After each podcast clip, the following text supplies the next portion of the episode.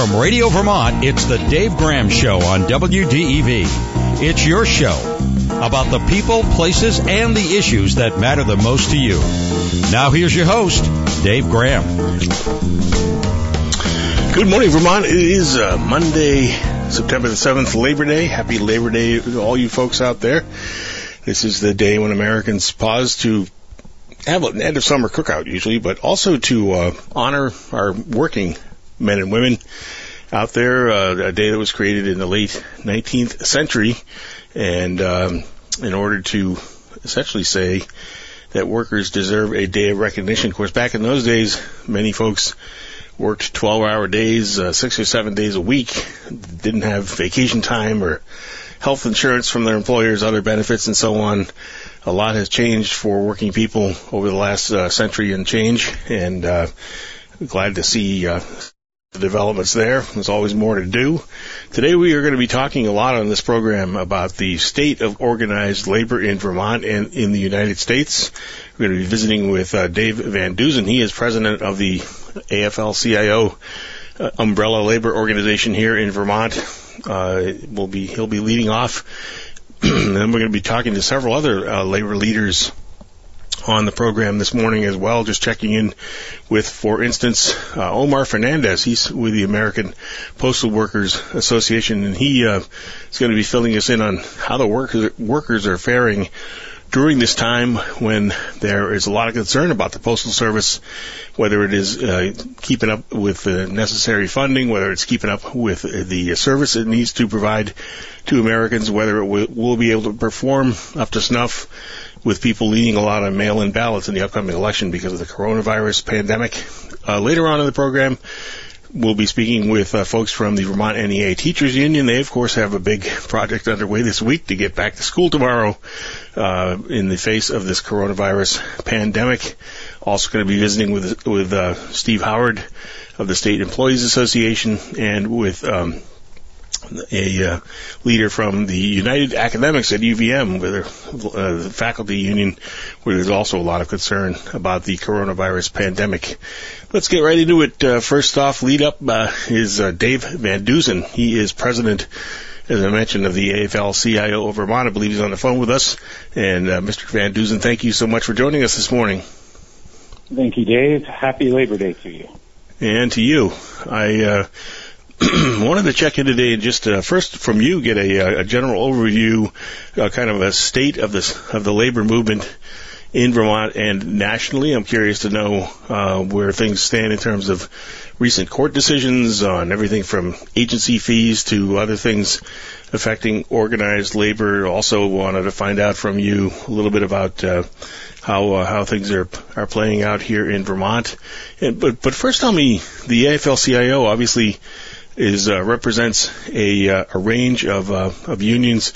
And, and uh, actually, before we proceed, I will say, uh, just full disclosure wise, folks. Uh, I have belonged to five labor unions in my life, so I've certainly never been an opponent of organized labor by any stretch, and you can take that for what it's worth. I do think it's worth pausing to talk about all this stuff at least once a year, and Labor Day seems like to be the appropriate day. So, um, the uh, anyway, uh, Dave Van Deusen, the AFL-CIO uh, is an umbrella organization which represents uh, in, or, or encompasses folks from the trades, folks from public sector unions, et cetera. Correct?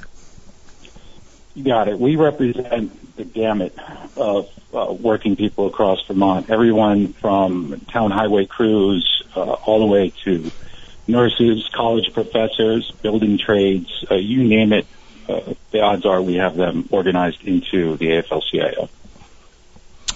The uh, numbers of people uh, participating in organized labor organizations, unions, has really been in decline in recent years. Um, especially in the private sector, the public sector is still pretty strongly unionized.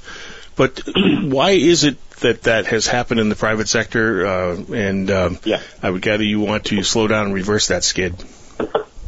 Sure. Now, in Vermont, our numbers have uh, slightly ticked up in recent years, unlike most states. However, nationally, our numbers have been declining, and that's not an accident. This is uh, working on uh, a generation of attacks on organized labor, where every in every conceivable way, uh, our enemies uh, through the federal government have taken steps to try to weaken labor because they see us as a threat to the status quo.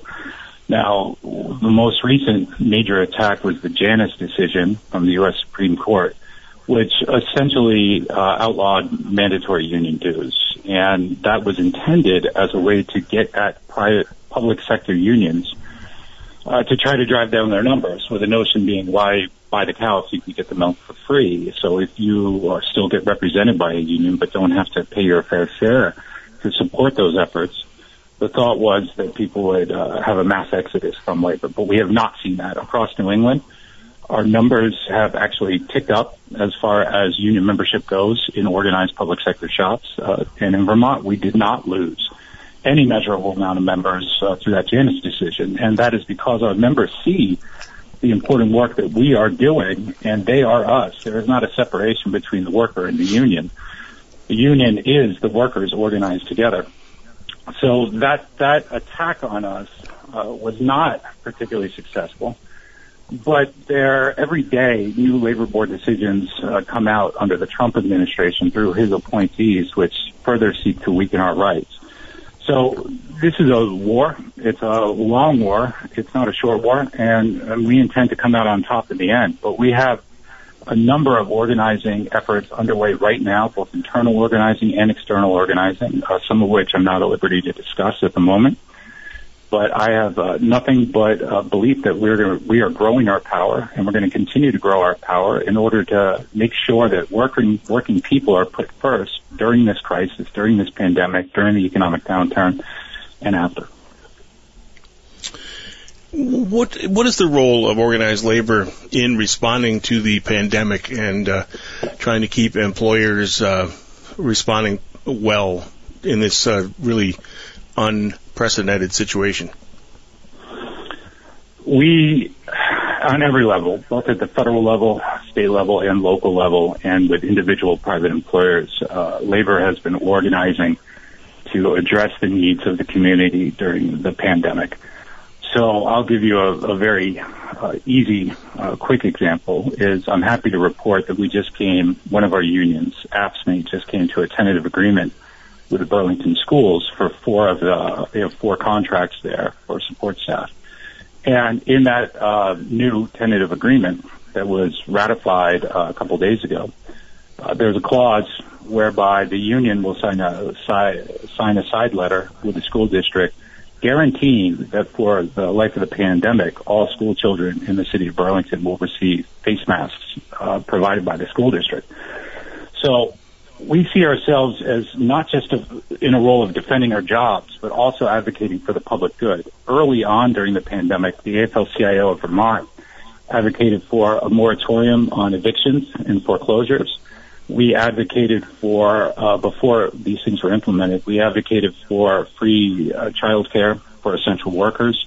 We advocated for uh, children and families to be provided food from the school districts uh, to get through the pandemic. And, and we're happy to say that many, uh, most of those uh, immediate crisis demands uh, were met, and, and the state of Vermont did a good initial job addressing uh, the pandemic. So when we look at other unions, uh, many different uh, unions, uh, I think of the United Electrical Workers, Local 203 uh, in Burlington, who advocated for crisis pay for their members at the co-op up there, the grocery store they were successful in that, and they've uh, they're getting paid a livable wage. But it shouldn't take a public health crisis for workers to get a livable wage. Uh, in my uh, estimation, one of the things that the pandemic has shown us is the weakness of our social system. The fact that we had to fight to get extended paid family medical leave and additional sick days, paid sick days off, uh, and crisis pay for, for many workers uh, tells me that these are programs that should have been in place long before the pandemic. So we need to be resilient as a community. This won't be the last crisis we face. So our work is cut out for us, and we need to advocate both for our members and the general uh, good of the public at large, uh, not just during the pandemic, but for the longer term economic crisis which is emerging. You mentioned the Janus decision, the uh, uh, agency fee decision as one in which that really marked a strong attack on organized labor. I did want to get back to that for uh, in one case, which was you, you said that in Vermont and in northern New England it had not really had all that much of a negative impact on the labor movement. What about nationally? Is this is the picture different if you look at the whole country? I, th- I think if you were to look at the major public uh, employee unions, and of course that was a direct attack on public employee unions, um, you will see that it did not have the devastating effects uh, that the right wing, that the anti-union forces of capital were trying to were trying to elicit. Uh, largely, labor has retained its memberships uh, across the board. In number of states, that has ticked down. Uh, sure, and, and that's a problem, but it was not the existential threat uh, that some feared it was going to be. Because the way to mitigate uh, that issue is to be a good union, to be rank and file driven, to involve members in the decision making process, and uh, to aggressively advocate for the interest of the worker. And for the most part, our unions across, our AFL-CIO unions across the country have done that. But they're chipping away. Every day they try to chip away more and more of the rights that we have. If you look at the union density levels that we had in the 1950s, you know, when we're talking 30, 40 percent, and now you look at national uh, statistics that have labor uh, hovering around uh, perhaps just below 10%. It shows how uh, several generations of anti-union administrations, uh, frankly, uh, despite the window dressing, both Republican and Democratic administrations, you can see that that that there's challenges, and labor has tried to overcome those challenges by organizing new workers. And I think we're entering a new era of organizing, more progressive unionism, more social unionism, whereby the unions not just advocating for their members' interests, but also for the interests of the general public. And I see that as the future of labor. And talk to me a little bit about what some of the individual bites have been. You, you, you know, it sounds like there have been perhaps not not as uh, not as large scale an attack as the Janus decision decision uh, very many times. That you, I'm sure you're thankful for that. But it sounds like maybe there have been some smaller steps and so on that have been taken that have diminished the role of uh, of unions in, in America's working in Americans' working lives. What have some of those steps been, and uh, have there been individual bills in Congress, uh, other steps the, exec- the executive branch has taken, and um, and then we'll talk about, I think, an agenda to uh, yeah. to reverse them and maybe make improvements? Sure. Well, one of the most uh, serious attacks uh, last year, give or take, the Trump administration, through a rule tra- change, uh, mandated that it was now illegal for home health care workers organized in various states uh, to even have voluntary union dues uh, subtracted from their paycheck. So already with Janus and a previous decision that was specific to home healthcare workers, uh, it was already ruled that mandatory union dues um, were not were not allowed by uh, Supreme Court decisions. And this rule change said even if you sign a card and voluntarily say I am a member of the union, uh, this this rule would prevent that money from coming out of your check. Now in Vermont, we have about 8,000 home healthcare workers organized into AFSCME Local 4802.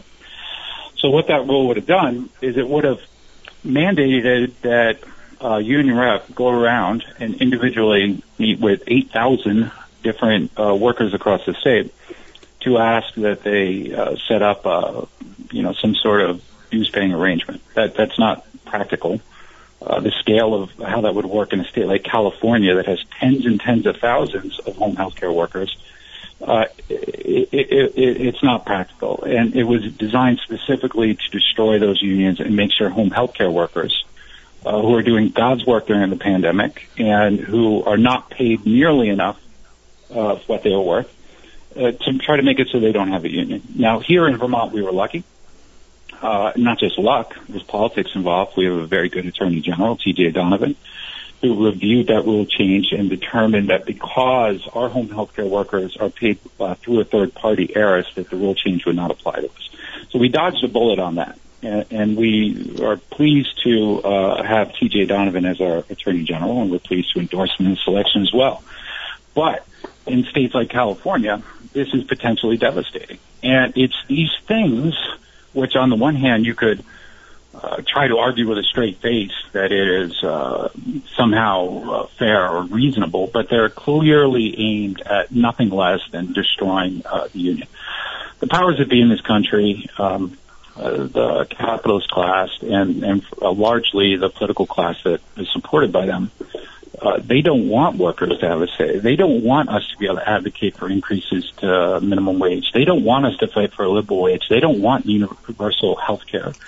They don't want workers to have a say in the conditions on their shop floor. They want to go back to the robber baron era. They want to go back to a time when a few people dictate to all of us what our working lives are going to be and what the conditions under which we labor are going to be. Uh, that is not acceptable. That is a system that supported uh, child labor. It supported uh, 16-hour days, and we're not going back. And we're ready to fight tooth and nail uh, to not just hold on to what we have, to not just re- seek to retain those elements of FDR's New Deal, which were benefit society, but to go well beyond that, and frankly, to fight for a Green New Deal to address these economic uh, challenges that we're facing presently the uh, the labor movement, I, I think you can, you can, see on the ground kind of some of the results of a diminished labor movement. Uh, just for instance, uh, very very uh, uh, many fewer people now have are retiring with defined benefit pensions. Uh, than used to be the case. It used to be pretty normal in a company. You retired and you were guaranteed a monthly payment of some kind yeah. between your retirement and your your death. Uh, and these days, uh, the companies have all wanted to go to sort of uh, the defined contribution plans, uh, 401ks, or really to nothing, just uh, no no retirement plan at all. Um, at the same time, there are other benefits that are now being advocated for, for instance, paid family leave, um, and perhaps even subsidized childcare because of the the huge economic adjustment of of having uh, um, single parents and two income couples yeah. both working and that sort of thing. Uh, what, what about progress on, on those fronts, on the real practical results of what a labor movement might bring? Well, look, last year, let's talk about Vermont. Last year, we fell one vote short of establishing a version of Essentially, it was uh, the paid family medical leave bill, but what it sugared out, it was a paternity maternity leave bill, and we were one vote short of overriding the governor's veto on that. We made significant progress last year uh, with full-on support from organized labor, getting towards a livable wage of fifteen dollars an hour. I believe the the final bill was uh, got us up to twelve fifty-five over time. So we've seen successes. We've seen wins. We see how we can do this, and we do this by organizing and growing our power, uh, not just through lobbyists, a couple of people with ties on in the State House. We do this from the bottom up by mobilizing our members, educating our members. I mean, AFL-CIO alone has 10,000 members across the state of Vermont.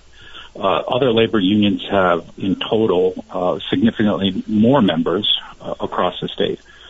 We have the ability, we have the numbers to make change. The question is, do we have the political will within uh, the different unions' leaderships to really go all in on that change? I mean, if we continue to just look at our narrow self-interest, meaning, you know, we need another 25 cents an hour in Union Shop X, that's good. We have to do that for that specific shop, but uh, the power isn't going to be just there. It's going to be an advocating for a total rethink of how we organize society.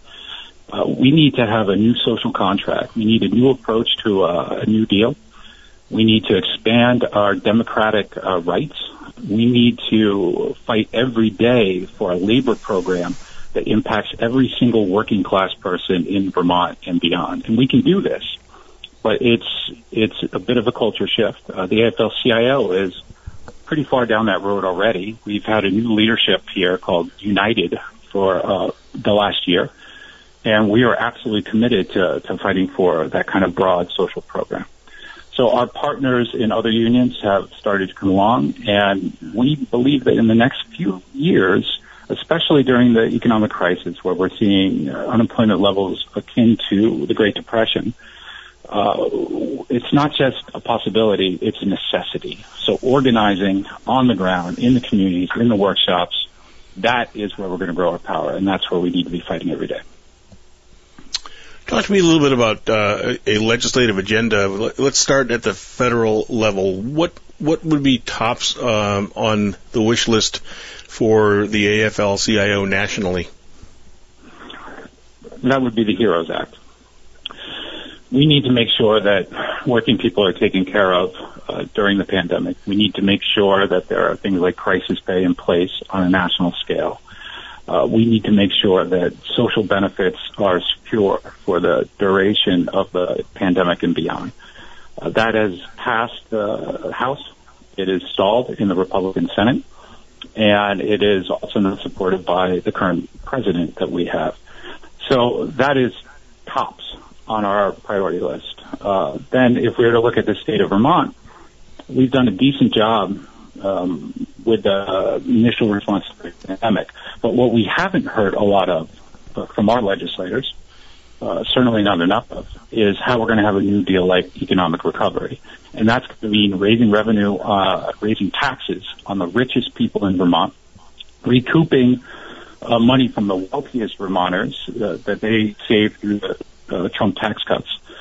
We need to implement uh, further taxation on the sale of luxury homes. Uh, the list goes on. And our legislators, for the most part, have been quietly talking about tightening the belt they have not been talking about uh, these progressive uh, approaches to climbing out of this uh, emerging economic depression. So we are very disappointed uh, that the Democratic Party leadership has not committed to a Green New Deal. Uh, we are very uh, excited that one of the candidates that we back for governor, David Zuckerman, has, and that's part of the vision that he articulates. Uh, but what we cannot do is we cannot make cuts and we cannot tighten the belt and we cannot reduce the benefits that working people rely on and the services they rely on when they need them most. And, and unfortunately, uh, right now we recognize that there's a fight ahead of us to, to get more folks to see clearly what the interest uh, is of the average working person, which of course is the great majority of Vermonters. One counter argument you hear to uh, this idea of uh, basically taxing the rich more is that the rich will move out of state. Uh, what do you say to that? Well, I found somebody to show me some statistics that even uh, makes that uh, a real argument. Now, when the Snelling tax uh, taxes went in place uh, years ago, did we see an exodus of wealthy people leaving the state? No. Most people, uh, wealthy people that come to Vermont, frankly, they come to Vermont because of the quality of life. We have a very good quality of life because because we have a decent social program. And uh, if we're going to maintain a quality of life, if we're going to maintain uh, those core aspects of what it means to be a Vermonter, then we're going to have to ask and demand uh, that those who have more uh, pay more to, to address the needs of the great majority, which is working people. So I, I think it's a total fabrication, the notion that uh, the wealthy would move out. Uh, and further, we could do much more with uh, when when the pandemic is over with uh, capturing revenue from uh, the ski industry and the tourist industry. Those are things that we need to be looking at over the long term. So there's resources there, there's money there, and frankly, if we were just, uh, we would get tens of millions of dollars in new revenue if we were just to recapture the Trump tax cut money uh, that impact the wealthiest 5% of the Vermonters.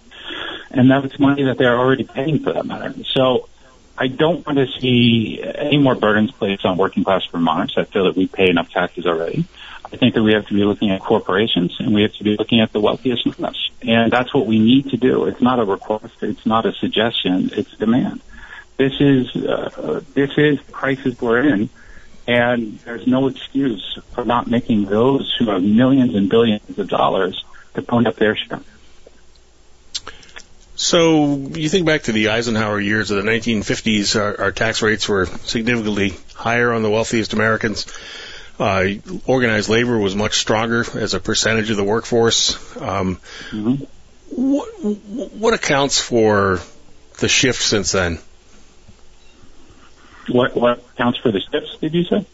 Yeah, I mean it's a it, it's changed a lot. We don't have. I mean, organized labor isn't anywhere near as strong as it was back in the 50s, uh, and uh, our tax rates are much uh, less progressive, shall we say, on a nationwide basis. Yeah, they yes, and let's not forget that Eisenhower um, was a Republican, and there was a time, and people wouldn't remember that the Republican Party, the Eisenhower's Republican Party, was outwardly, outwardly uh, pro-union uh, in the day. So the Republican Party has shifted drastically to the right. Under the Trump administration, uh, it, it teeters on neo-fascism with their goals and aspirations. They are rapidly anti-union. That shift started under the Reagan administration, where the tax rates for the wealthiest people among us was drastically reduced and has continued straight along through Democratic administrations such as under Bill Clinton, uh, then with George Bush, and now with Donald Trump. So our Republican Party has has, uh, and I'm not speaking about the Vermont Republican Party, but the National Dem- uh, Republican Party has has shifted to to an extreme right wing position. And well, meanwhile, our Democratic Party has shifted to the right as well. I mean, the the Bill Clinton Democratic Dave, I got to go. Unfortunately, I'd love to continue this, but uh, we're about out of time for this segment. Dave Van Deusen of the AFL-CIO Vermont, uh, thank you very much for joining me. Solidarity and happy Labor Day.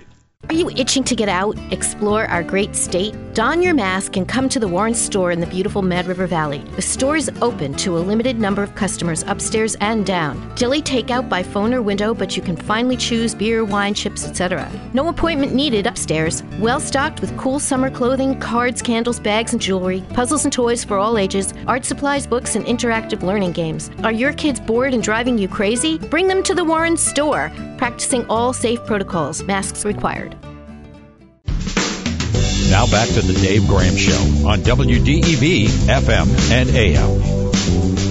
Continuing with our Labor Day special this morning, uh, interesting conversation in the first half hour, I thought, with Dave Van Deusen, the president of the Vermont AFL-CIO, uh, and uh, we're going to be speaking with a number of other union members and union leaders from around Vermont to just go to sort of get the pulse of the labor movement here on this Labor Day. Labor Day, of course, a holiday uh, dedicated to the American worker started in the late 19th century, and one which uh, I think a lot of folks regard as a chance to have a late summer cookout. Uh, be uh, these days, but uh, one of the reasons we have Labor Day off, one of the reasons we have weekends off, is because we've had a labor movement in this country to promote those things and to try to get workers uh, treated a little fairly, a little more fairly over time. And uh, one of the uh, labor folks we wanted to bring in this morning is with the American Postal Workers Union.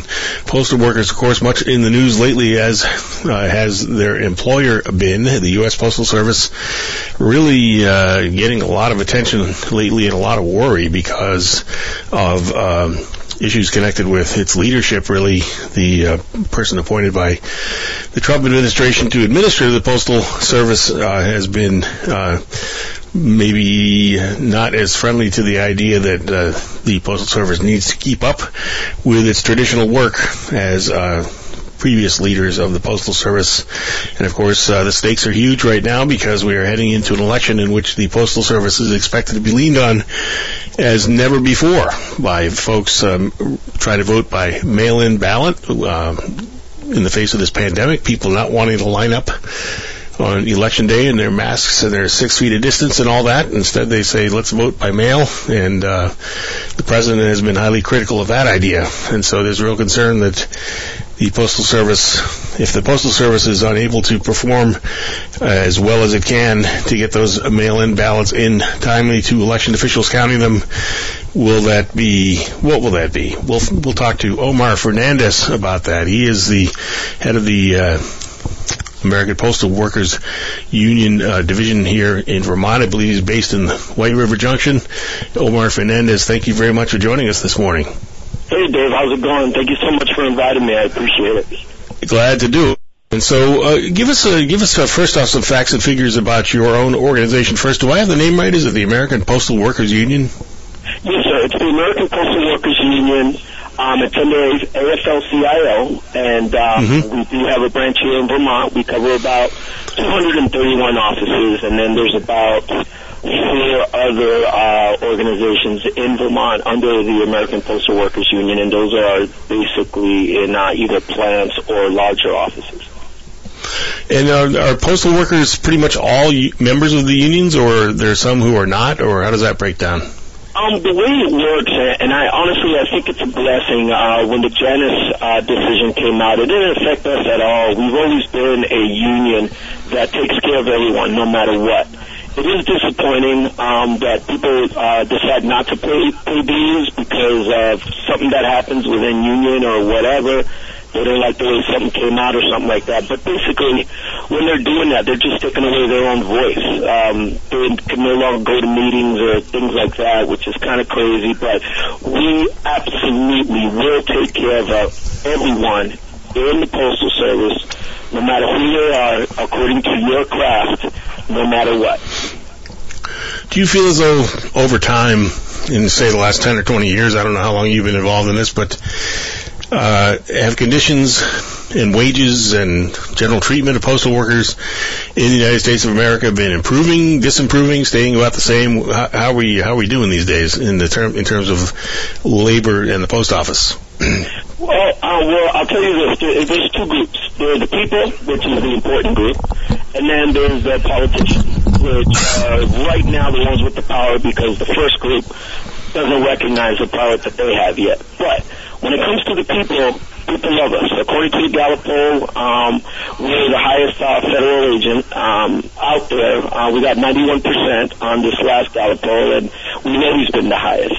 Now, when it comes to the politicians, these guys have been after us since the 70s. Uh, we had a wildcat strike. I don't know if you know our history, but there was a wildcat strike where uh, Postal Service uh, finally became unionized and the people finally rose up and said enough is enough. We need to get paid a dignified wage, a living wage, and that's when things started.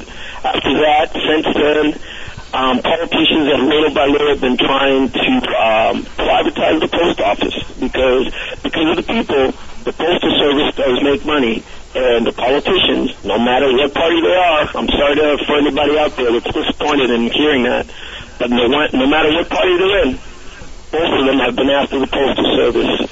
Um, and I don't know if you want me to go in, into the law that really started bringing things uh, to a head. Uh, or do you want to wait till later to talk about that? Well, well, now you have me curious. What was the law that really started bringing things to a head? It's called the PAEA. Um, it's very funny how they named these laws. The Postal Enhancement Act. Uh, there, there could be a word, a word that I'm missing there. Supposedly, it was put in there to help the post office out. And there is one part of the uh, that law that does help out the post office, and a lot of people don't know this. Um, but that law says that the postal service cannot provide any service to any company, no matter if it's Amazon, FedEx, uh, UPS, DHL, cannot provide any services to any of those guys without at least breaking even. We do not lose money on any of those deals because it is absolutely illegal because of that law. We must break even at least. And if somebody's saying, well, what do you mean just break even? Well, we are a non-profit organization. So a lot of people don't understand that. We don't have, we don't take any taxpayer money whatsoever, never have. Um, the only time now is because of COVID, but before then, never have we ever had taxpayer money. Thanks to the people who do make money from the, um, them uh, using us. Um, and then now the bad things about this PAEA law is that it mandated the post office to pay for 75 years of retirement for future employees in 10 years. So 75 years of retirement had to be put in a fund in 10 years. That is what makes the post office look like it's quote unquote not making any profits whatsoever. If it wasn't for that mandate, which no other company in the entire United States ever has to do, everybody does it as they go. That's the way we used to do it. Um, but if it wasn't for that law, we would have an operational profit in the last six years. So I want to repeat that again. If it wasn't for that law, the Postal Service would have had six years of operational profit, which could have possibly carried us over this uh, COVID um, pandemic, and we wouldn't have to need this um, uh, some pandemic pandemic relief, really, if we had that.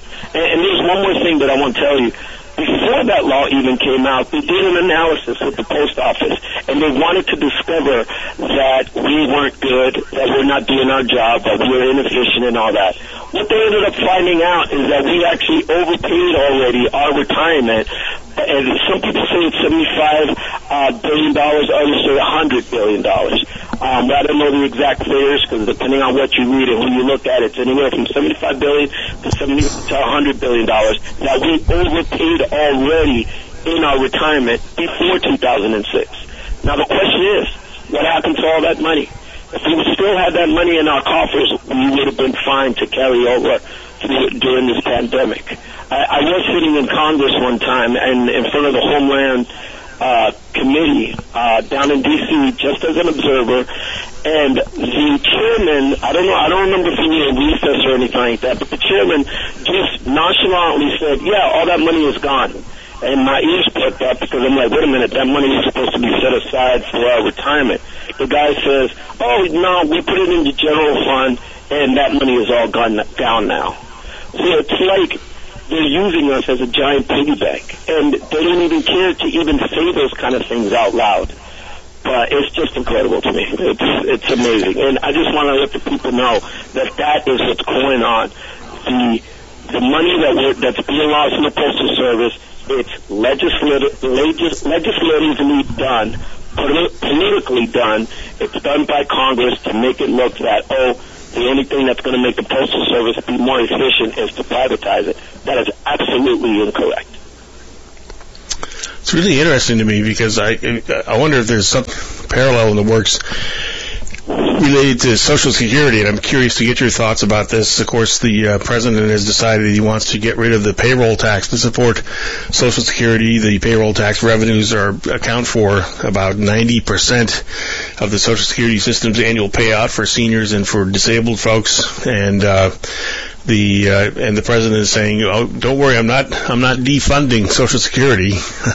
I'm just uh, going to pay for it out of the general fund." And of course, the general fund we now know is about more than three trillion dollars in debt. So uh, how how solid that is as a source of this payment is, uh, I think, an open question, or maybe not even an open question anymore. Um, do, do you see something similar going on here?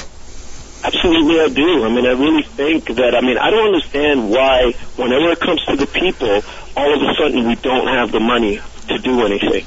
But when this whole pandemic started, a trillion dollars, dollars went to all the guys that didn't need the money immediately and instantly. And then all of the, and all we got was twelve hundred dollars. That's it. But I mean, they've always, if you remember, Dave, I mean, I, as a kid, I've always remember them saying that Social Security, we're overpaying into it. It's an entitlement. Uh, we need to stop it and all that kind of stuff. And, and I think this is one of the things that they're doing. And then, I, I mean, I haven't really read into what uh, the president said about that, but I think, yeah, we don't have to pay that Social Security now, but later on in the year or next year, we have to pay back anything that we didn't pay now, if, if I heard that correctly, but I'm not too sure about that part. Yeah, well, uh, that's supposedly going to come out of the general fund, as I mentioned, and uh, man, oh man, I, I, don't know where that money is. Frankly, it's all just IOUs at this point. But uh, I wanted to ask you to talk to us a little bit about uh, your thoughts on the a very important mission the Postal Service is being, we expect, will be put to in, in over the next couple months, and that is uh, getting ballots from people who are doing mail-in voting, many for the first time, to uh, election officials to be counted. Uh, what, you, what are your thoughts there? Well, I, one thing that I definitely want to let our sisters and brothers out there um, know that are definitely helping us out by using the Postal Service is that don't worry about your uh, ballots getting to where they need to get to. Um, now we are understaffed. They are taking machines out of the uh, uh, out of the plants. and and makes things go slower. And we need more people to get this job done. But I'll tell you this: it's one way that I like to compare the postal service. It is almost like a it's like a tube. When it goes in one end, it absolutely will go out the other end. And, and I will tell you this: some ballots do actually say ballots on them, or they have like the painting of a flag on there, and that lets us know that it's a ballot. We absolutely will take that ballot and immediately take it to where it needs to go to if we get it manually, to, we take it to where it needs to go to to make sure it leaves the plant that day.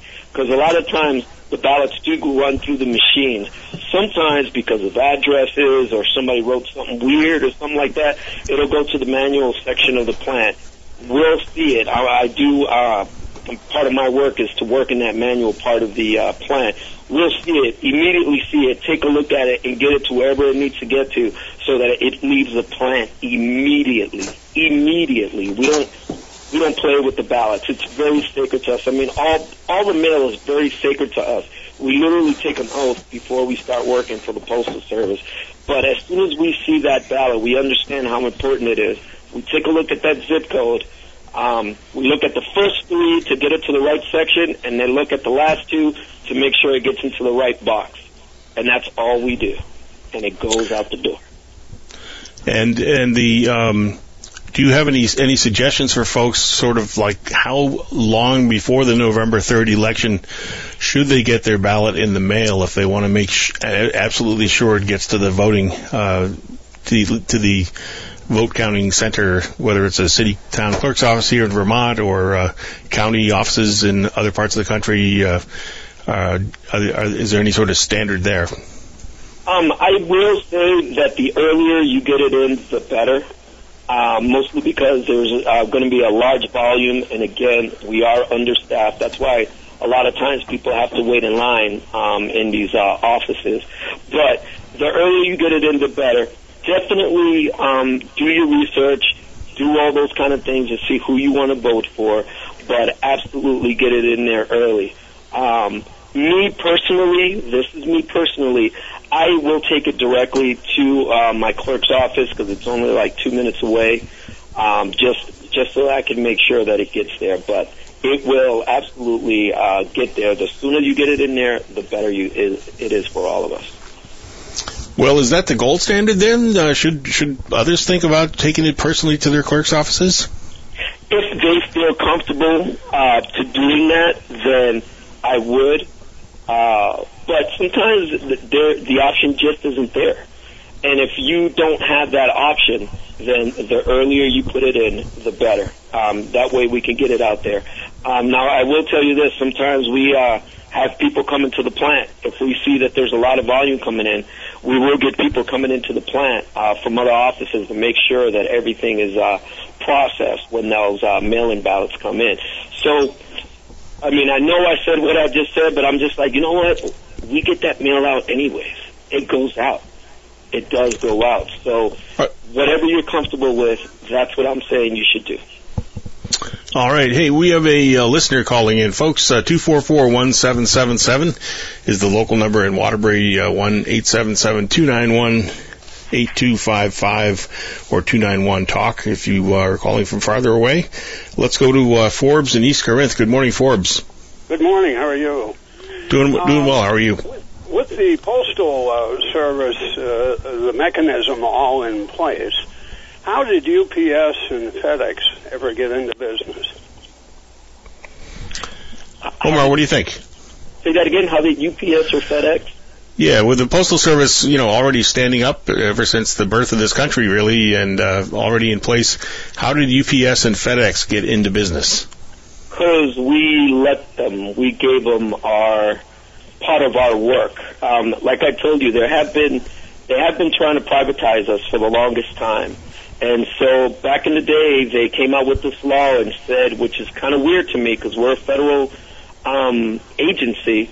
They said, oh, the Postal Service has too much power. They're a monopoly, so we have to give some of that to other services. And we actually saved FedEx at one time because we gave them all our air mail. Actually, with now, even though we do the last mile of every single one of the uh, other services, even if you pay that premium uh, money, uh, when it comes to uh, getting everything on a plane, we use we use either UPS or FedEx, and that's Hmm. actually how they stayed afloat. Because I'll tell you this: a lot of people don't know this either, but what UPS, FedEx, DHL, and anybody else that does uh, mail, what they do in a year, the postal service does in two weeks. Um, and and the uh, Forbes does that answer your question? Yeah, it, it, it does. Um, it just looked like it, uh, revenue size, uh, it kind of eroded the, the position of the, the Postal Service. Interesting, uh, interesting perspective there. Thanks for the call, Forbes. I appreciate that.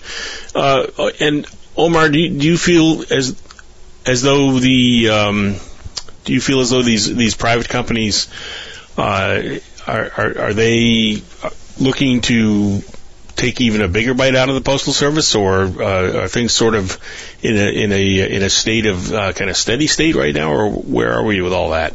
I mean, absolutely, these guys are trying to take a bigger bite of uh, the postal service. Um, but here's the thing: when they're not, it's not going to happen. But if they did, what they do now is that in order for them to even deliver anything, um, and they don't give it to us for the last mile, what they do is they charge the customer way more money to get it to your door. So in, in rural areas, it's even worse because what they do is they only um, deliver to certain areas at a certain time.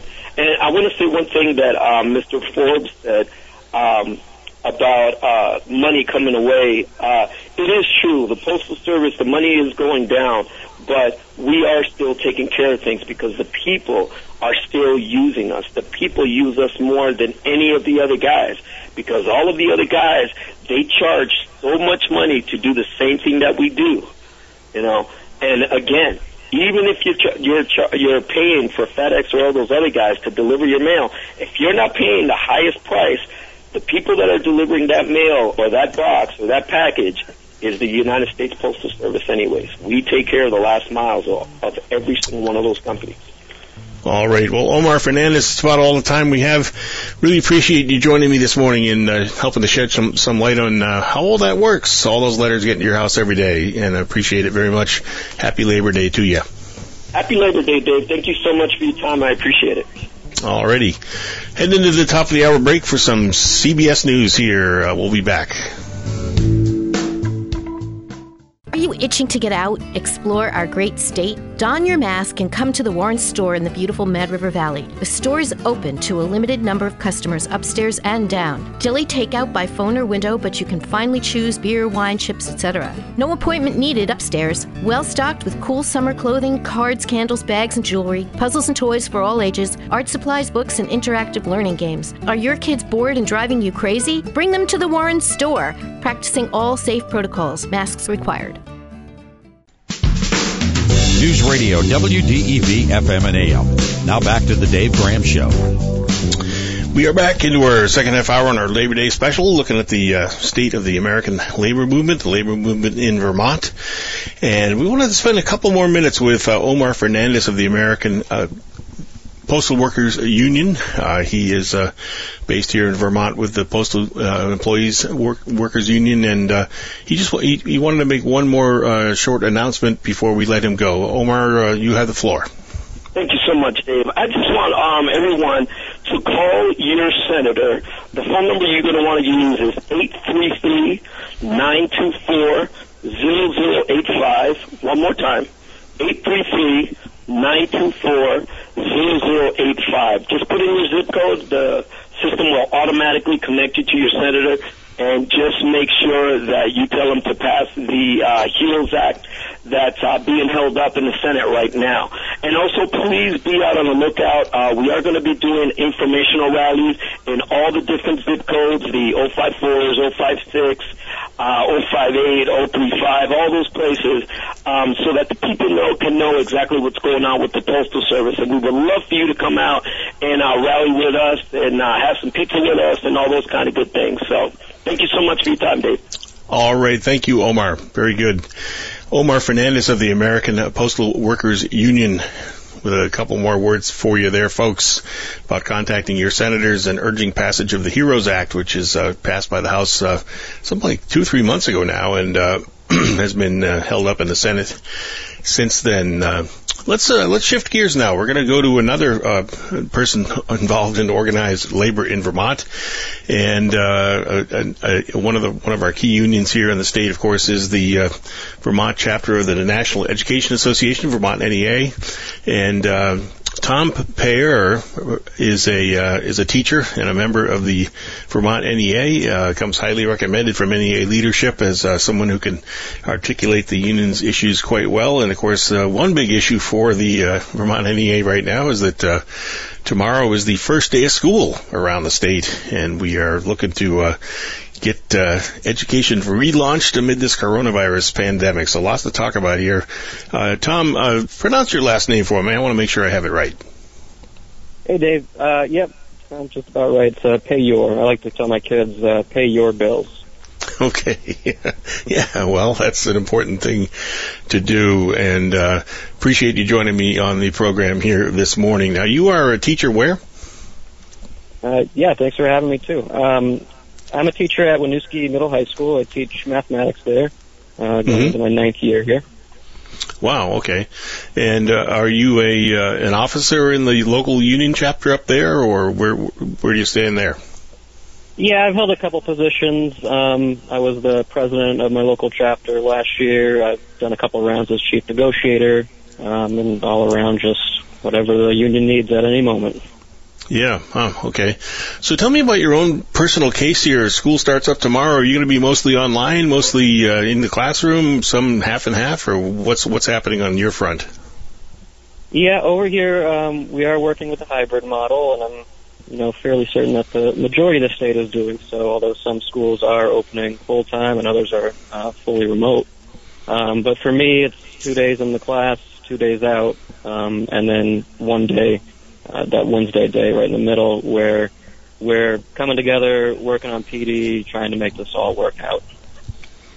Yeah, wow. Um, and, and of course, uh, is this going to be sort of similar to what what you were doing for most of last spring? Um, you know, last spring was a total anomaly. Um, we on a, on a on a dime had to totally change everything that we were doing with very little experience. Um, so last year was, I mean, in the spring was unique, and it was it was just basically um, meeting student needs and community needs um, at that ground level. Like we really had to make sure that students were being fed, that they had safety, that services were still uh, being provided to them.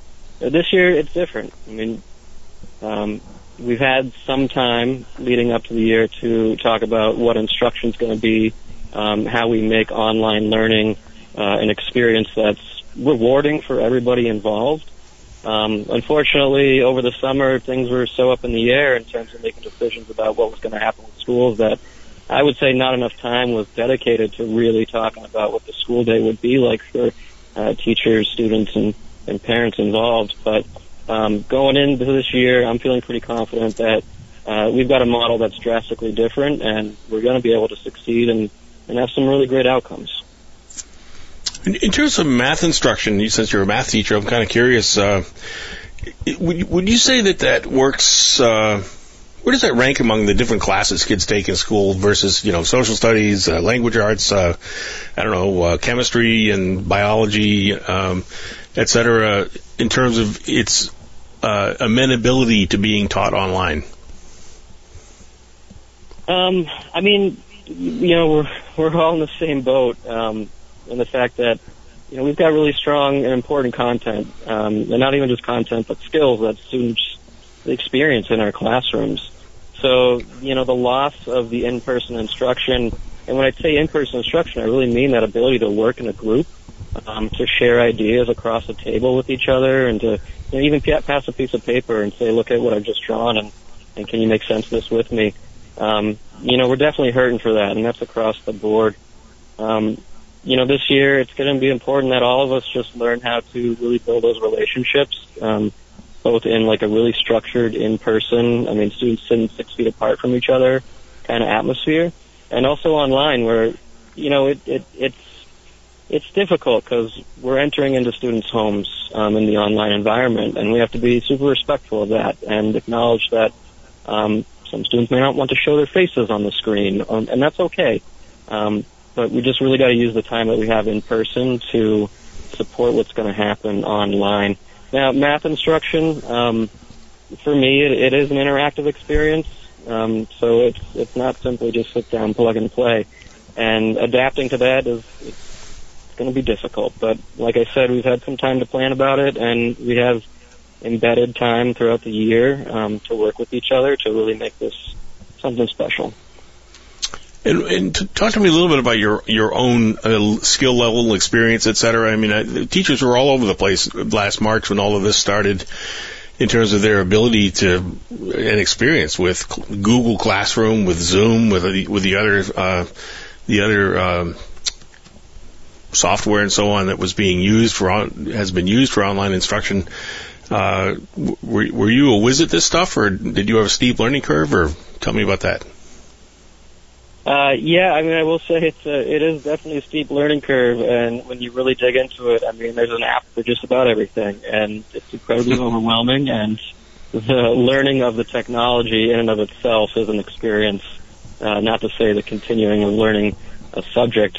Um, so, you know, what we've learned from the experience is that we should just keep it simple, um, focus on one or two things that are going to work, use them well.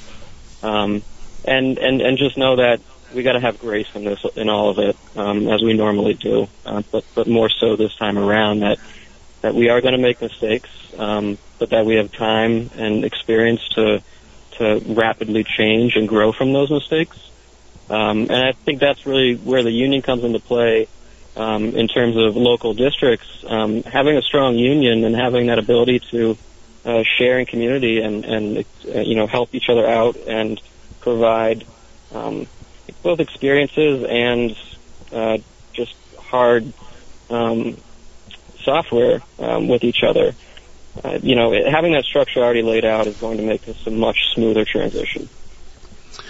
And uh, talk, talk to me a little bit about have there been any sort of pushes coming to shoves between the union and the administration as the administration says, okay, we're in this COVID era, we're doing a lot of stuff online, you guys have to do X, Y, and Z, and the union says, well, wait a minute, uh, we don't want to do X, Y, and Z, we want to do A, B, and C. Any any issues that have really uh, brought you close to loggerheads here? I mean, yeah, it's it's a manifestation of like just an experience that has happened over and over again. Um, really, in any job where you have collective action, um, you know, th- there are um, administrators and uh, those folks at the state level who have an impression of what life is like inside of the classroom. Um, but at the end of the day, it's, it's teachers who really know like what's going to happen and exactly how a classroom runs and what's what's realistic and what's not. Um, you know, we always have in our minds what is the experience for the student? Like, what how is the student going to going to exist in this? I mean, we're we're not talking about numbers on a page or a clear list of protocols. We're talking about the messy reality of being in a classroom um, and and working with different relationships and the tensions and the joys that come from that. So absolutely, throughout this whole process, as we're building what the school year is going to look like, um, yeah, we're told you're going to have to log into this system and then take attendance through that system, and then have all students do their work in that other system. Um, and oh, and by the way, when they go to the bathroom, they have to follow these steps and procedures. And and yeah, we've absolutely had to uh, you know put the brakes on it and raise up our voices and say that's not realistic. And also, that's it's pretty harmful too. I mean, when we talk about the ways in which students are going to move around buildings. Um, it, it's pretty easy to lay it out on a piece of paper and say everybody's going to follow these exact steps, but but the human experience is a lot more varied than that. Um, so having teacher voice at the table has been really important. Um, I can't say it's happened uniformly across the state. I know in my school district, yes, we did have teachers at the table um, when we were discussing reopening plans, but I do know that there are other schools out there where teachers just they didn't even know until about a week ago what was going on. Um, and it, and it travels all the way up to the state level. I mean, I'm not saying that anybody's a bad actor in this. I'm saying it, it it's it's a manifestation of of this kind of punting the ball all the way down the chain. Um, you know, the Vermont NEA was left out of talks with um, the agency of ed in terms of discussing really what reopening is going to be. I mean, I will say that we had representation on the creation of the guidance policies, but when it comes down to the nuts and bolts of a school day, um, we just weren't there. We weren't invited to the table. Has that been corrected at all in recent weeks? Um, in, in, in small ways, but not in, in the major ways that would really have a large impact. So definitely in, in the day to day with um, teachers preparing for what the school year is going to be like during these in-service weeks um, and this, this extra week that was uh, handed to us. Um, it's happened in, in a myriad of ways, in small, you know, minute ways that add up. Um, and really, that's the backbone of the union. I'm not, I'm not discounting that at all. I'm saying that's exactly where it needs to happen. Um, is small locals making decisions and agreements alongside of their administrators. But at the state level, um, it just keeps on getting punted. Uh, you know, it just keeps on getting pushed to the back burner, and and it's really unfortunate that we can't have one unified voice in the middle of a pandemic, and that we have all these small fractured, differing plans, um, which frankly I'm just I'm worried about. Uh, you know, we've got teachers who, you know, they live in one school district but they teach in another, and even the communication between two districts and and when the students get and when the teacher will be home versus when their student is, is supposed to be in remote learning. It's, it's nothing lining up, and it's really it's concerning.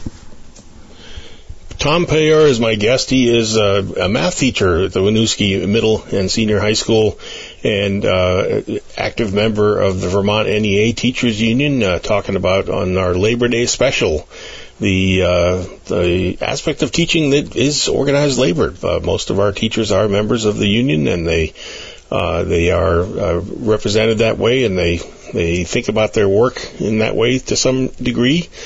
And uh, we uh, are continuing with our theme on this Labor Day of the state of the labor movement. Obviously, the state of the teachers section of the labor movement very much in uh, in flux right now. Uh, Tom, let me ask you. Um, your workday, uh, I would, are you working more hours than you were a year ago right now?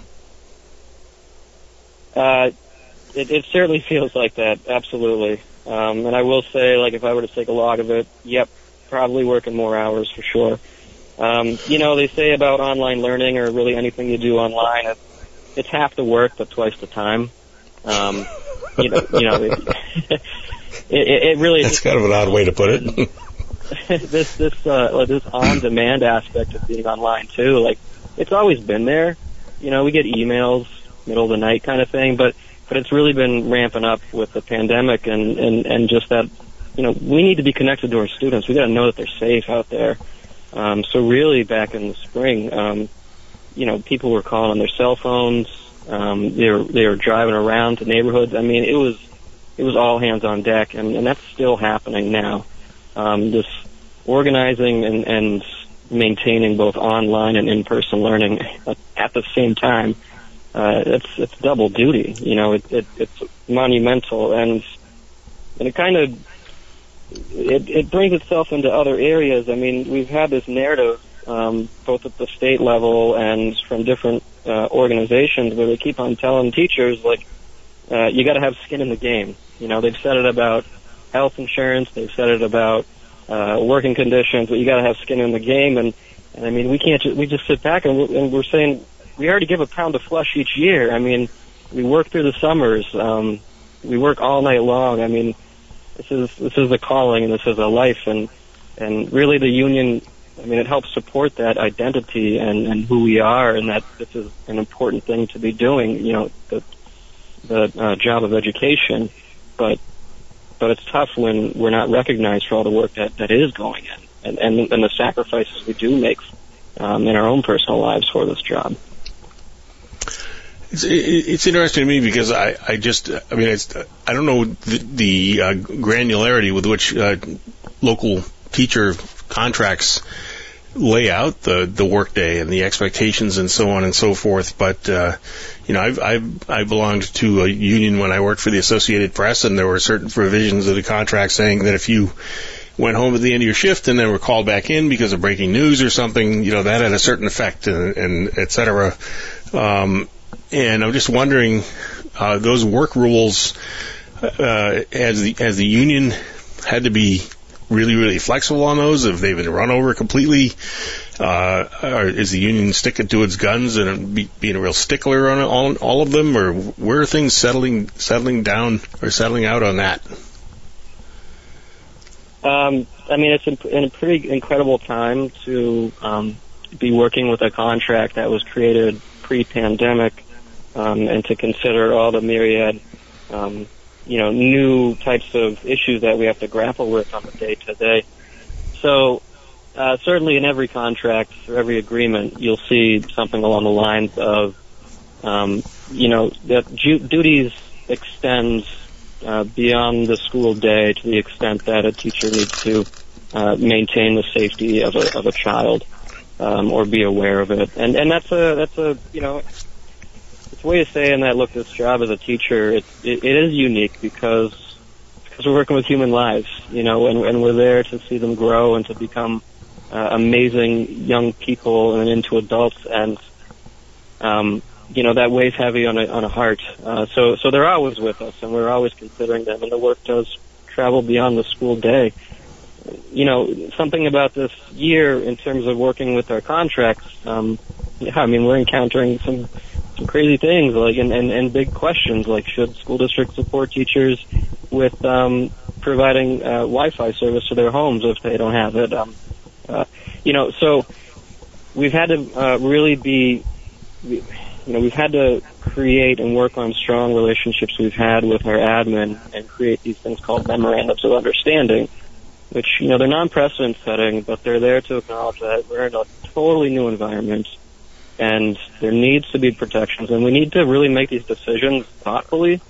Um, it's really easy right now. I mean, as, as the school day comes up tomorrow to, to just want to push through decisions to say, okay, this is going to be how we're going to solve this problem. But we really got to think about everybody involved and and you know how it does it impact the psyche of teachers, how does it impact the well-being of students.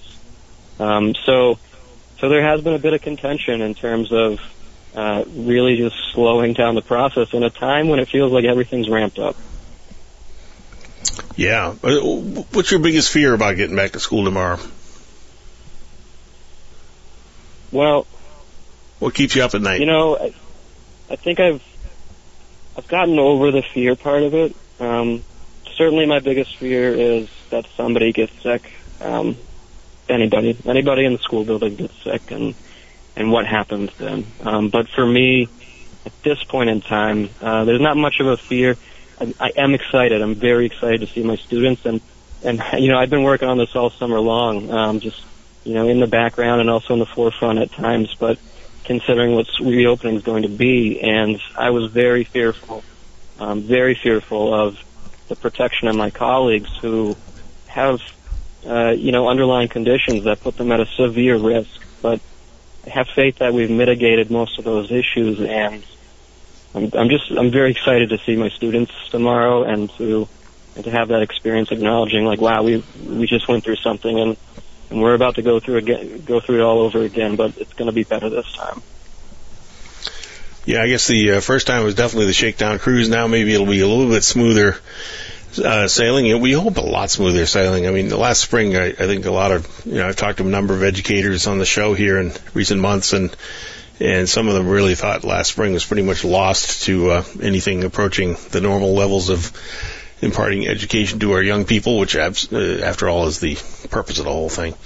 Tom, Tom Payeur is my guest. He is uh, with the the Vermont NEA. He's a teacher, a math teacher at the at the Winooski uh, Middle and uh, Senior High School, and um, I'm just curious, Tom. Uh, have, you talked to students at all? Maybe last spring. Do you plan to this fall about kind of understanding uh, the coronavirus pandemic, the coverage of it in the media, the discussions about it by the president and others, and uh, talking to the kids about here, you know, here's how to apply some math skills when somebody tells you that, uh, hey, only 9,000 people have died purely of coronavirus. Uh, the rest of them had underlying conditions. What does that mean, et cetera?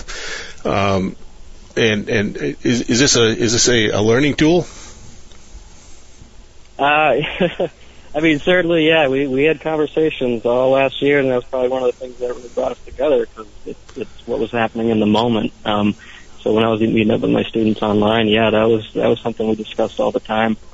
Um, and and you know, it, it's about being um, it's about being you know aware and uh, having some grace and forgiveness and having these conversations with students. I don't know if I'm going to build it into my curriculum, specifically looking at um, coronavirus, because you know I'm also aware that some of my students may have been affected by it, and, and that could be a you know a, a huge point of trauma in their lives. I mean, you know, they may have lost somebody within the past couple months, and so just being aware and having that conversation. I mean, that's what we do as teachers, though. Um, you know, we we are we we teach really hard truths, and we and we hold very strong discussions about issues that impact all of us severely. Um, but there's there's deep learning to be, to be found there. Um, I will say um, what my students have been very active in this year, and, and it's a point of immense pride um, in the community, is um, reacting really to the to the death of George Floyd, um, and and and and the the national struggle at this point to kind of tear down anti-racist uh, institutions and like my students just got on the front page of the Washington Post uh, last week, you know, over their efforts to to change the way that um, our institution operates at Winooski, and it, it, it's incredibly empowering. And certainly, that's going to be one of the main focuses of the beginning of the year because this is a student-led initiative. I mean, they are going to the school board. They've got their list of demands, um, which are all totally appropriate and, and responsive and respective um, and that's been a very powerful experience. I think right now, um, you know, coronavirus, the state of racism in the United States, uh, we are we are at the peak time to have prime discussions about what is really going on in the world in ways that they can understand and have an impact. Yeah, it, it is. Um, I don't know. In some ways, the the the environment uh, seems electrified to some degree. I'm not sure exactly whether that's the right metaphor, but uh, certainly uh, people are. I'm sure recognizing in your classes and others at your school the uh, the relevance of a lot of what they're studying to the world at large, and so that must make uh, must be rewarding to some degree uh, and help you get through some some tough times uh, uh, right now. Um, and uh, Tom Payeur, I'm wondering when when parents come to you and say, "What the heck is the education system doing right now?" Uh, what what do you say to them? Um, you know, we're we're we're doing what we've always done, um, and we're taking on the roles in a very public way um, that I don't think we've been acknowledged for in the past.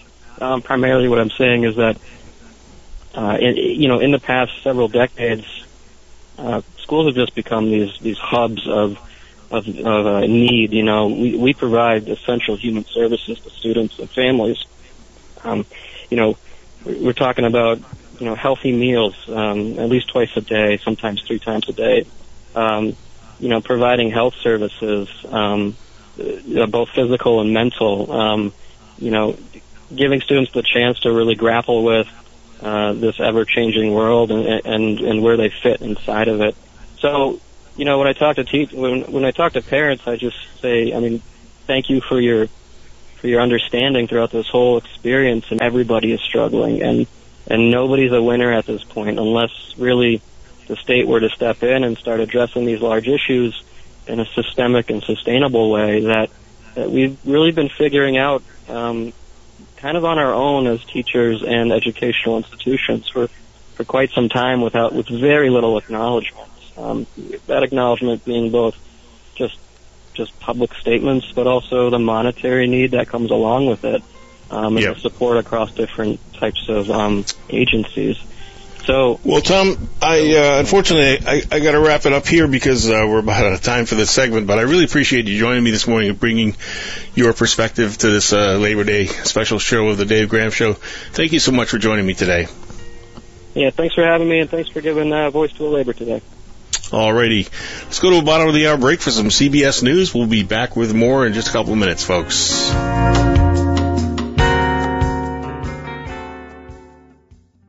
Itching to get out, explore our great state? Don your mask and come to the Warren store in the beautiful Mad River Valley. The store is open to a limited number of customers upstairs and down. Dilly takeout by phone or window, but you can finally choose beer, wine, chips, etc. No appointment needed upstairs. Well stocked with cool summer clothing, cards, candles, bags, and jewelry, puzzles and toys for all ages, art supplies, books, and interactive learning games. Are your kids bored and driving you crazy? Bring them to the Warren store, practicing all safe protocols, masks required. It's the Dave Gram Show on WDEV. Entering into the last half hour of our program on this Labor Day morning, Monday, September the 7th, 2020. And uh, so glad to have you staying with us. Uh, we uh, hope to have uh, Steve Howard, uh, Executive Director of the uh, Vermont State Employees Association, uh, joining us for these next few minutes here.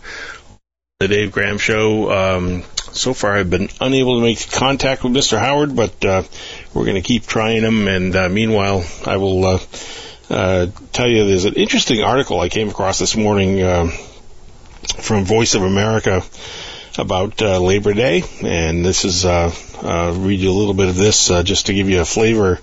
I think I think people sometimes sort of lose track of what our holidays really mean, what their origins are, and uh, uh, here's one that. Uh, uh, is uh, important. I think uh, working people in America do deserve a day to be honored themselves. We have a day to honor veterans. We have a day to honor folks who have who have given their lives to our military efforts around the world over the course of U.S. history. That's of course Memorial Day. We have a day to honor our our, our independence, July 4th.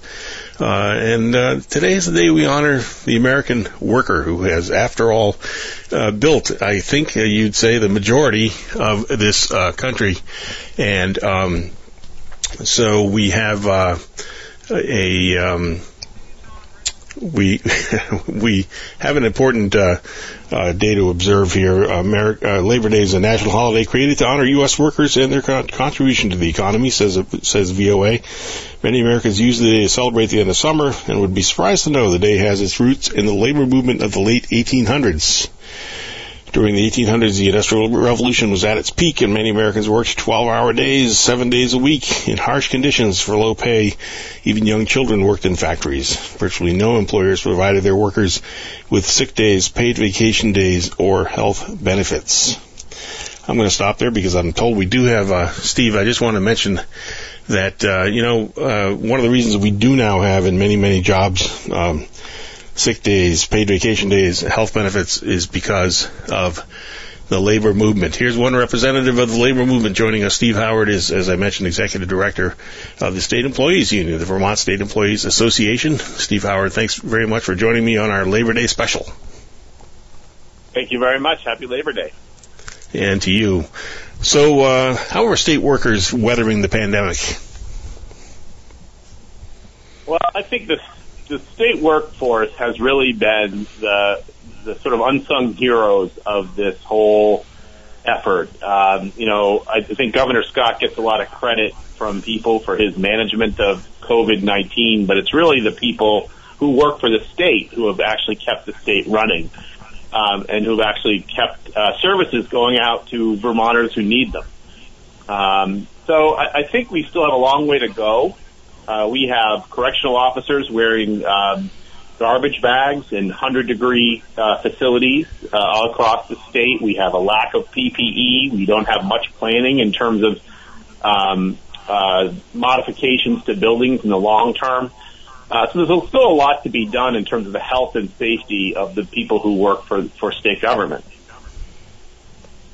And do you feel as though the uh, administration is taking this seriously? I mean, I, on the one hand, you want to say, well, they always need to do more. On the other hand, you want to say, uh, nobody planned to have what's been unloaded on on our on our institutions in the last six months. Nobody uh, could have planned for it. Um, I mean, I guess people could have planned to some extent more than they have, but the way it's worked out has just been unprecedented and uh, really not much thought about beforehand that I know of.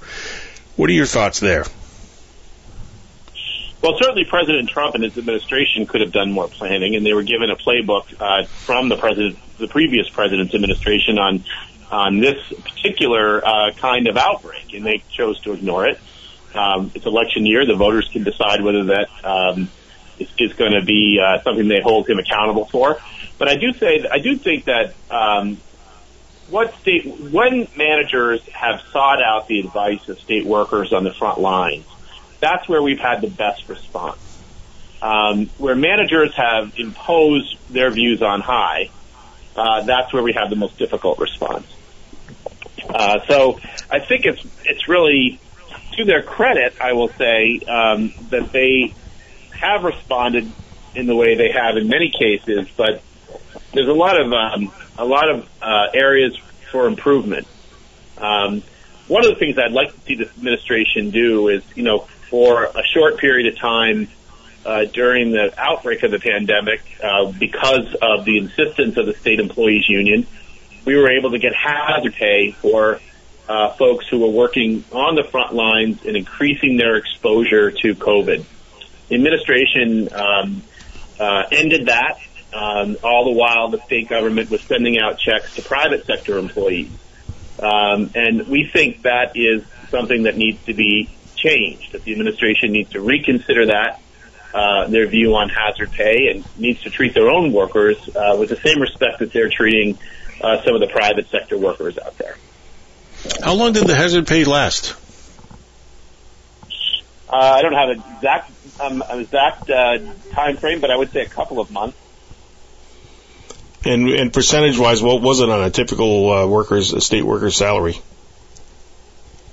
If you were working in a 24/7 facility, and those are the workers, you know, many state workers are working from home and turn their homes into uh, offices in order to keep their agencies running. But but uh, there are thousands that went to work every day and are continuing to go to work every day, and that's particularly true in our 24/7 facilities in all of our correctional facilities, in the vet's home in Bennington, um, at the psychiatric uh, care facility in Berlin.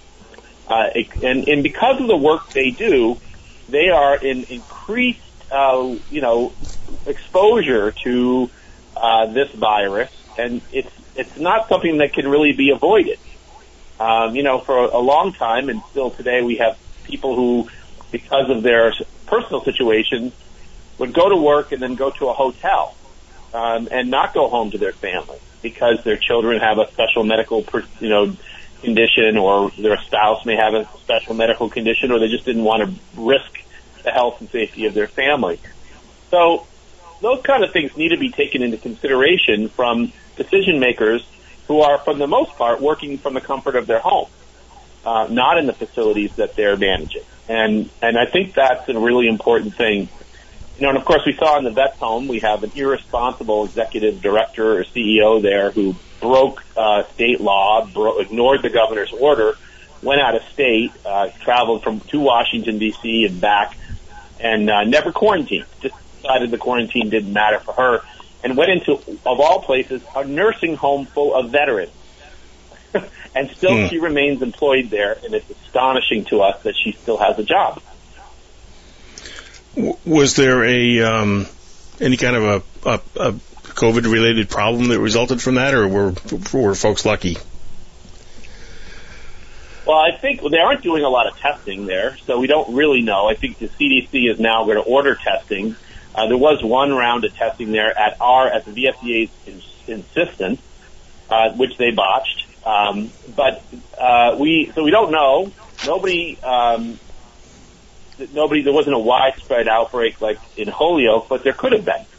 And I think uh, the fact that we have a CEO at the vet's home um, who thinks she's above the law, uh, something that any one of our members, if any one of our members had done that, they would be put on temporary relief from duty and probably terminated. She's being protected by a board of trustees uh, that wa- that's political in nature. She should have been walked out of the facility and said, "I'm sorry, we can't have somebody with such poor judgment working for us anymore." Hmm. When did all this occur? This was about a month ago. I missed that somehow. I'm sorry to say, but uh, that does sound a, yeah, like a fairly. Really, it's stunning. It's, it's really stunning. It was a major story in the Bennington Banner, and folks in Bennington, the families of the veterans, were pretty much uh, shocked by it.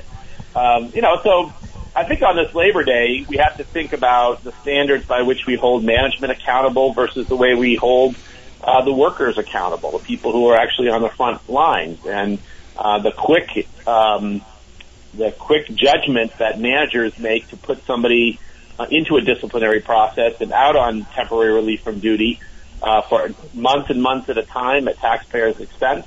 Um, but the way in which we don't really hold the management accountable uh, for their behavior, uh, for their decisions.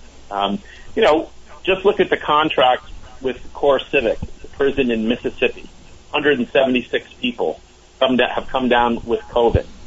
Uh, are we talking about ending that uh, contract? Is the legislature moving emergency legislation to end that contract? Nope, they're just letting it happen. They're going to let the administration sign another contract, um, which just goes to show you what happens when management makes bad decisions to privatize these services at the expense of workers. You know, we get situations that are just un, un um, that just aren't in line with Vermont's values. Uh, management's not paying enough of the price for bad decisions. Well, Steve Howard, I thank you for your perspective. I think uh, it, these are important issues you're raising. Unfortunately, we're about out of time for this segment of the show, but I, I, I do appreciate you taking some time with us on this holiday. I hope you enjoy the balance of it. Thanks so much. All right, you too. Thank you. We are going to wrap up our uh, Labor Day special talking to leaders of various unions from around Vermont. Uh, we started with uh, Dave Van Deusen of the AFL-CIO of Vermont. Uh, I've talked to uh, several folks from the public sector unions in our state, and uh, one more uh, guest to go. That is uh, Helen Scott. She's with United Academics. They represent uh, faculty at uh, the University of Vermont in Burlington. And uh, Helen Scott, thank you so much for joining me this morning. Oh, thank you for inviting me. And uh, y- give me uh, just an overview uh, for starters. a lot of our listeners are maybe not as aware of uh, what's going on at UVM as uh, you would be, obviously, or people who follow the university uh, really closely. Uh, so, uh, from a faculty perspective, what's uh, what's been happening up there with the COVID nineteen crisis and with uh, life in general? Well, uh, I think for me as a faculty member, I've been sort of appalled by the way that the administration of the university has attacked the vulnerable on campus. Their approach to the pandemic crisis and the related economic crisis has been to impose cuts um, that really are being felt most severely by people least equipped to deal with them. So, for example, um, many lecturers were cut by 25%. So at a time when they're actually working harder than ever, um, these teachers are, many of them actually push below a livable wage. Um, that's one thing they've done. They've also attacked positions and pay of many unrepresented staff on campus. Um, and meanwhile, there's you know there's a lot of money at the university which is not being tapped. So for me as a union member, um, I've been involved with a campaign, UVM United Against Cuts, and our main slogan is "Chop from the top." The response to this crisis should not be felt by those who are already underpaid and overworked. Um, we should instead be tapping into the considerable wealth that lies within the university. Uh, the lecturers you mentioned, uh, these are, uh, are are they adjuncts or what's the? Tell us a little more in more little more detail of who these workers are and how they how they relate to the university in kind of a in, in normal times, and then and then we'll talk about the uh, the cuts they've been asked to absorb. Yeah, sure. Well, within academia, there is a, a two-tiered system, which is in itself um, a great wrong. Um, there are the tenured and tenure track faculty who have um, an expectation of you know, continued employment. Um, they have relatively good salaries. I say relative. um, that comparatively speaking, and then there are lecturers or non-tenure track faculty, and they get paid less for the same work. So it's it's one of the great um, sins within higher education that this inequity exists. It's, it's a kind of fact of life. Um, do the, do the lecture- Sorry, go ahead. I was just going to ask, do the lecturers uh, get benefits? Yeah, we actually the lecturers that are impacted um, are members of our union, and the union has secured, uh, you know, rights and um, benefits and protections. So compared to other universities that do not have a union, lecturers at UVM um, do have yeah, benefits and protections and a contract. I see. Okay. There was a um, clause in sorry, there, there, was a clause in the contract that allowed um, the administration to um, cut them by 25 percent. Um, arguably, there's there's a reason to question the legitimacy of that, even within the terms of the contract. But the administration felt like that's something they could do. So it's, and it's just um, it's just worsened an existing inequity, and it's it's very painful for the lecturers involved. When when you say a cut by twenty five percent, you mean actual? Uh, if somebody was making, you know, I, I don't know, a thousand dollars a week, all of a sudden they're making seven hundred fifty. Yes, quite. I mean, their their their um, number of courses were cut by by twenty five percent. So it's unbalanced. So right now they are teaching a full load um, because the cut to their classes comes in the spring. So they're doing the same work for 25% less money. And as I said, um, for many of them, that actually pushes them below a livable wage. So work, workload stays the same, but pay is cut by 25%. And Currently, when you say yeah. it's what? I mean, yeah, with an expectation of a reduced, a reduced course load in the future. But what they're experiencing right now, yes. Wow. Um, and the uh, the the the current cor- at the current course load, you're basically dividing their their their now cut wages uh, by uh, hours per week that the average person works to deliver that course load. I don't quite understand that question. well, it, to, to get to uh, to get to the idea uh, below, uh, I think you said these folks are making below a livable a livable wage. Um, right. And and I guess you know I'm wondering what sort of as some some teachers I've known have said, show your math. Uh, so I mean, and and and not that I'm doubting what you're saying, but I just wondered is is is this calculation or is this result reached after looking at the hours per week the average uh, lecturer works, and then dividing uh, dividing oh, no, no, those hours? Sorry, I see what you're saying. No, it's it's by number yep. of courses taught. So, oh, I see. Okay. So they will in the in the whole year they will teach 25% fewer classes, but but because it's un, unevenly divided across the year, um, currently they're teaching a full load for 25% less pay. But it, there's hmm. an expectation. okay, just to back off and give the bigger picture, it's damaging for the university as a whole um, because these classes that are being cut are very valued they're, they're valuable classes. They're, they're professors who are loved by their students. Um, and so also the remaining faculty, even tenure track faculty, are absorbing these cuts by doing more work. Um, you know, we're having to cover courses that would have been taught by lecturers.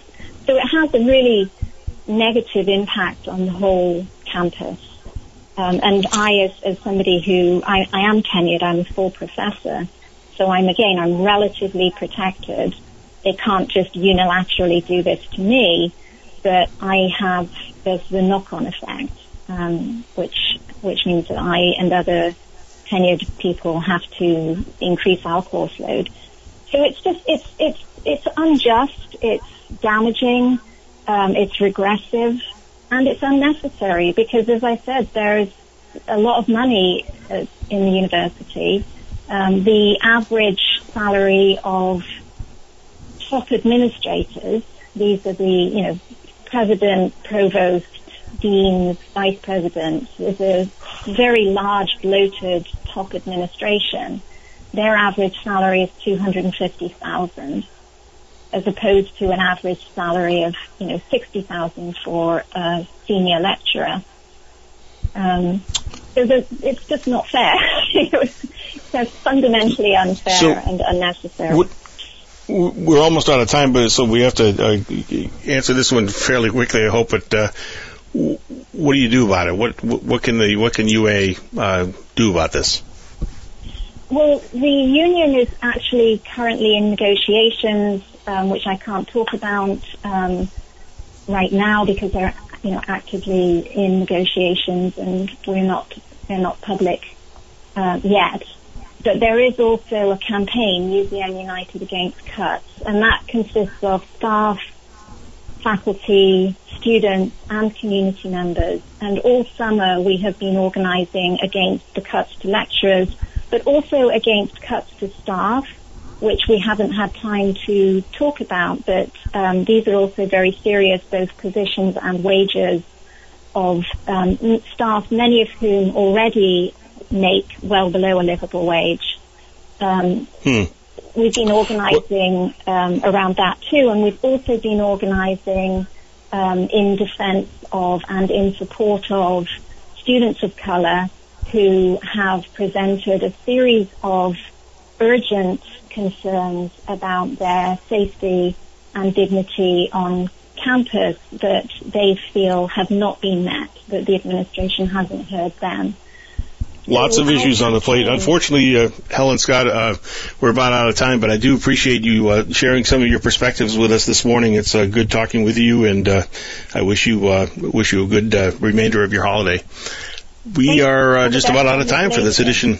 Thank you. Uh, we're just about out of time for this edition of the Dave Gram Show here on WDEV, and uh, stay tuned now for Bill Sayre, Common Sense Radio. Have an excellent rest of your Labor Day, everybody. We'll talk to you again tomorrow morning.